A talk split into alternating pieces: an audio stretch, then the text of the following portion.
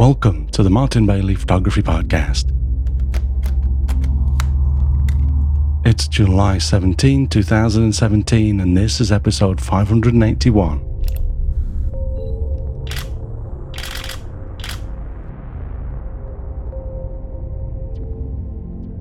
This week, I'm going to share 12 wildlife images from the Etosha National Park with you as we near the end of our complete Namibia tour travelogue series. We pick up the trail on day 11 of this epic tour as we arrive at our lodge. For the next two nights, we are in perhaps one of the best lodges in Namibia. I've just been able to secure two nights here for the 2018 tour, which I'm really happy about as our initial plans only included one night here. As we arrived, one of my guests said, roughing it with Martin Bailey, which I thought was really nice. It was a tongue in cheek comment, of course, as the place and the staff really are super special. This lodge is actually just outside one of the main gates into Etosha, and they have their own private land on which they run safaris. And the entire group decided to take this optional drive, some 40 minutes or so, after we arrived. Within minutes of leaving the lodge, we had an encounter with a pride of lions, and we'll kick off today with one of my favourite shots from this drive. Remember that if you want to follow along with the images and you can't see them on your iOS device or whatever you're using to listen, then you can go to the blog at mbp.ac slash 581 and click on the images to view them in the lightbox. I shot this as the lions walked past our open safari vehicle. I was surprised at how little eye contact we had. Apparently, lions don't really see a vehicle full of people, they just see a vehicle, unless you start jumping around and shouting, of course. So they're pretty much oblivious to our presence. In Capture One Pro, I've taken a brush and brushed in a couple of layers to darken down the background. So around the right side and above the lion, I've darkened that down. It was out of focus, but much lighter, so I decided to take it down to almost black. This is something that I often do with black and white images, but I like the warm color in this image. It was the background that I didn't like, so I just got rid of that. I shot this with my Canon 100 to 400 mm Mark II lens and the 1.4 times extender fitted for a little bit of extra reach. My focal length was 450 millimeters. I set my aperture to f9 for a reasonable depth of field and just really wanted to get the head of these large animals in focus. But as you can see, the body is starting to go out of focus here. My shutter speed was a 640th of a second at ISO 800. When we got back to the lodge and went for dinner, there was four black rhino at the waterhole right in front of the lodge. It was already dark and they were lit by very orange floodlights, so photographically it wasn't brilliant, but as an experience it was amazing. Later that night, after around half of the guests had turned in, and a few of us were sitting by the fire having a drink. A giraffe ambled cautiously to the waterhole. We were all in awe of this huge animal as it kept looking around for predators, and after a number of aborted attempts was finally able to gingerly spread its front legs to get that long neck down low enough to take a drink. The following morning, we got up bright and early, and after a lovely breakfast on the raised deck overlooking the waterhole and a brown hyena taking a drink, we headed out for our first drive into the Etosha National Park. The first waterhole that we visited had a large number of zebra hanging around, and one shot from there that I liked was this one, with a bit of a scuffle between two of them. I haven't done anything to this in post except adding plus 15 on the clarity slider. Although I sometimes work on portrait style wildlife photos a bit, like the previous image, most of the time I don't do much to them. Probably the thing that I do the most is to clean out droppings with the healing tool, but I didn't do that here either. My settings for this were an aperture of f10, again at uh, 640th of a second, this time at ISO 400 with a focal length of 490 millimeters. If you recall that I own a Canon 200 to 400 millimeter lens with the 1.4 times extender built in, you might be wondering why I didn't take that on this trip. Although it would have been nice to have in Etosha, the 100 to 400 millimeter lens alone gave me enough focal length some of the time, and when I needed the extra reach, the 1, one to 4 times extender still works very well to take me out to 580 millimeters when necessary. This, of course, is the same focal length as the 200 to 400 millimeter gets me with the extender engaged. The benefits of the 200 to 400 are that I can engage the extender with a flick of a switch rather than taking the lens off and then fitting the extender. I didn't get any problems with dust from doing this though, and there weren't really any times when I lost shots either, so it was a good decision. Of course, I only get autofocus with the center focus point because the aperture is forced down to f8 as opposed to f5.6 with full or autofocus on the 200 to 400 millimeter. I actually really like being able to pull back though to that range between 100 and 200 millimeters with the 100 to 400 millimeter lens too, which of course I couldn't do with the 200 to 400 millimeter. The main consideration though was weight. I was able to travel with an 18 litre camera bag with space inside for a few other things as well as two 5DSR bodies with battery grips, my 11 to 24 millimeter lens, my 24 to 105 millimeter lens, and my 100 to 400 millimeter lens. I would have only really used the uh, 200 to 400 millimeter for the last four days in Etosha as well. So it really didn't make much sense to me carting it around Namibia for the first two weeks just for this. I'm jumping the gun a little by talking about this now, but even after the next three full days of wildlife shooting, I still didn't regret my decision. We drove on to the second waterhole, which was in a small resort village in the park, so we were able to get out of our safari vehicles and stand behind a wall to photograph the animals. As we approached the waterhole, it was amazing to see so many different species of animals.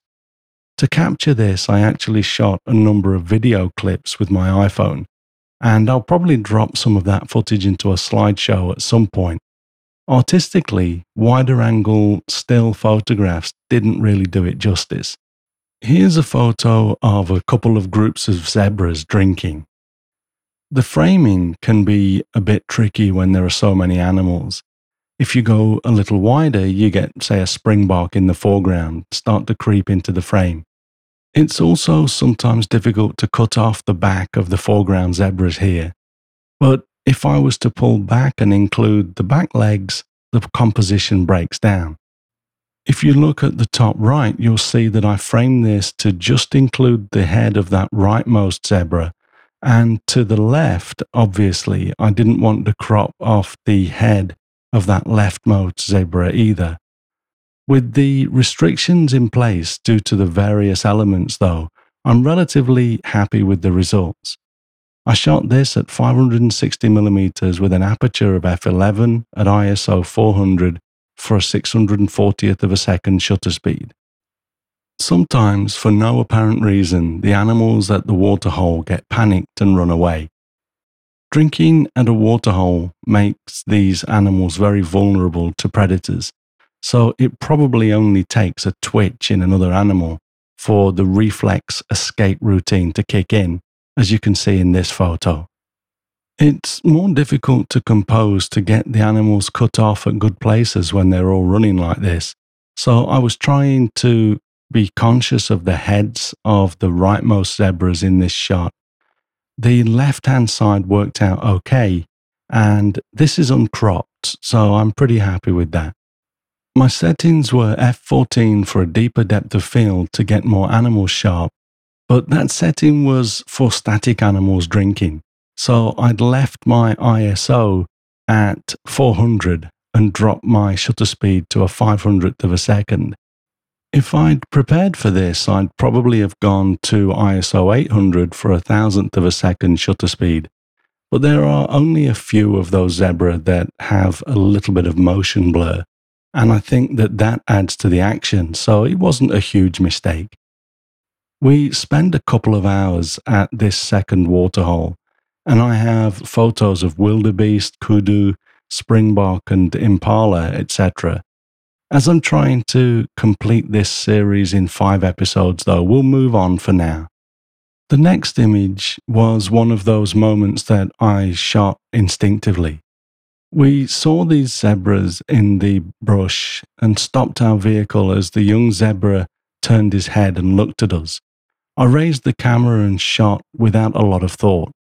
I, of course, was in sort of autopilot, so I composed quickly as best as I could, but there was so much in the way. If I'd have stopped to think about this, it wouldn't have happened.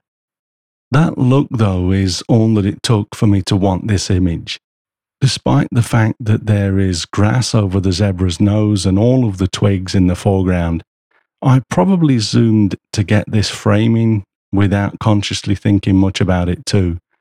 This has become one of my favourite shots from the trip though, and has been set as my computer's and iPhone's background image since getting home.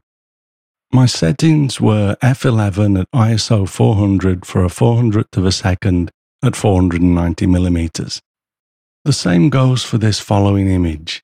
It was a very quick moment, and I had to ignore some foreground elements to grab this shot while both of these young zebras had their heads in almost exactly the same position. I keep zooming in on this image in Capture One Pro and looking at those velvet muzzles, and I just want to sort of cup my hands around them and scrunch them up with my fingers. You know, that feeling when you want to squeeze a kitten because they're so cute? That's how I feel when I look at this shot. My settings for this were f11 at ISO 400 for a shutter speed of a 640th of a second at 560 millimeters. We photographed a lot of zebras, as you might have guessed, but there were, of course, many other species of animals. Here is a female ostrich that allowed us to get close enough to almost fill the frame at a 560 millimeter focal length. Most of the time, when we pulled up to photograph ostrich, they would all just run until they reached their safety zone. This one was a little less nervous and posed for us for a while. I have another shot with the sole of her foot showing, which is pretty fun to explore visually. But as a photo, this one is a little prettier.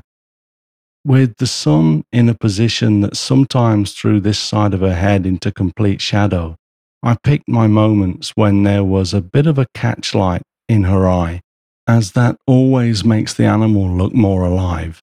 I shot this at f10 ISO 400 for a 500th of a second.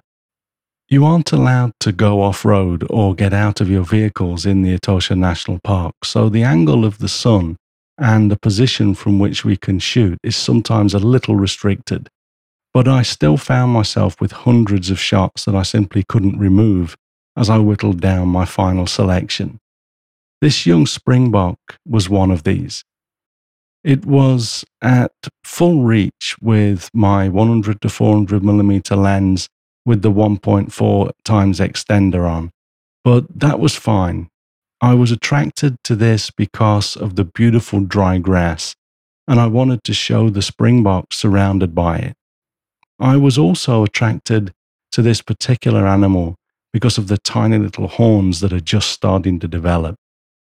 I would have loved it if the sun was a little bit further in front with a catchlight in both eyes, but that's okay. My settings for this image were the same as the last one.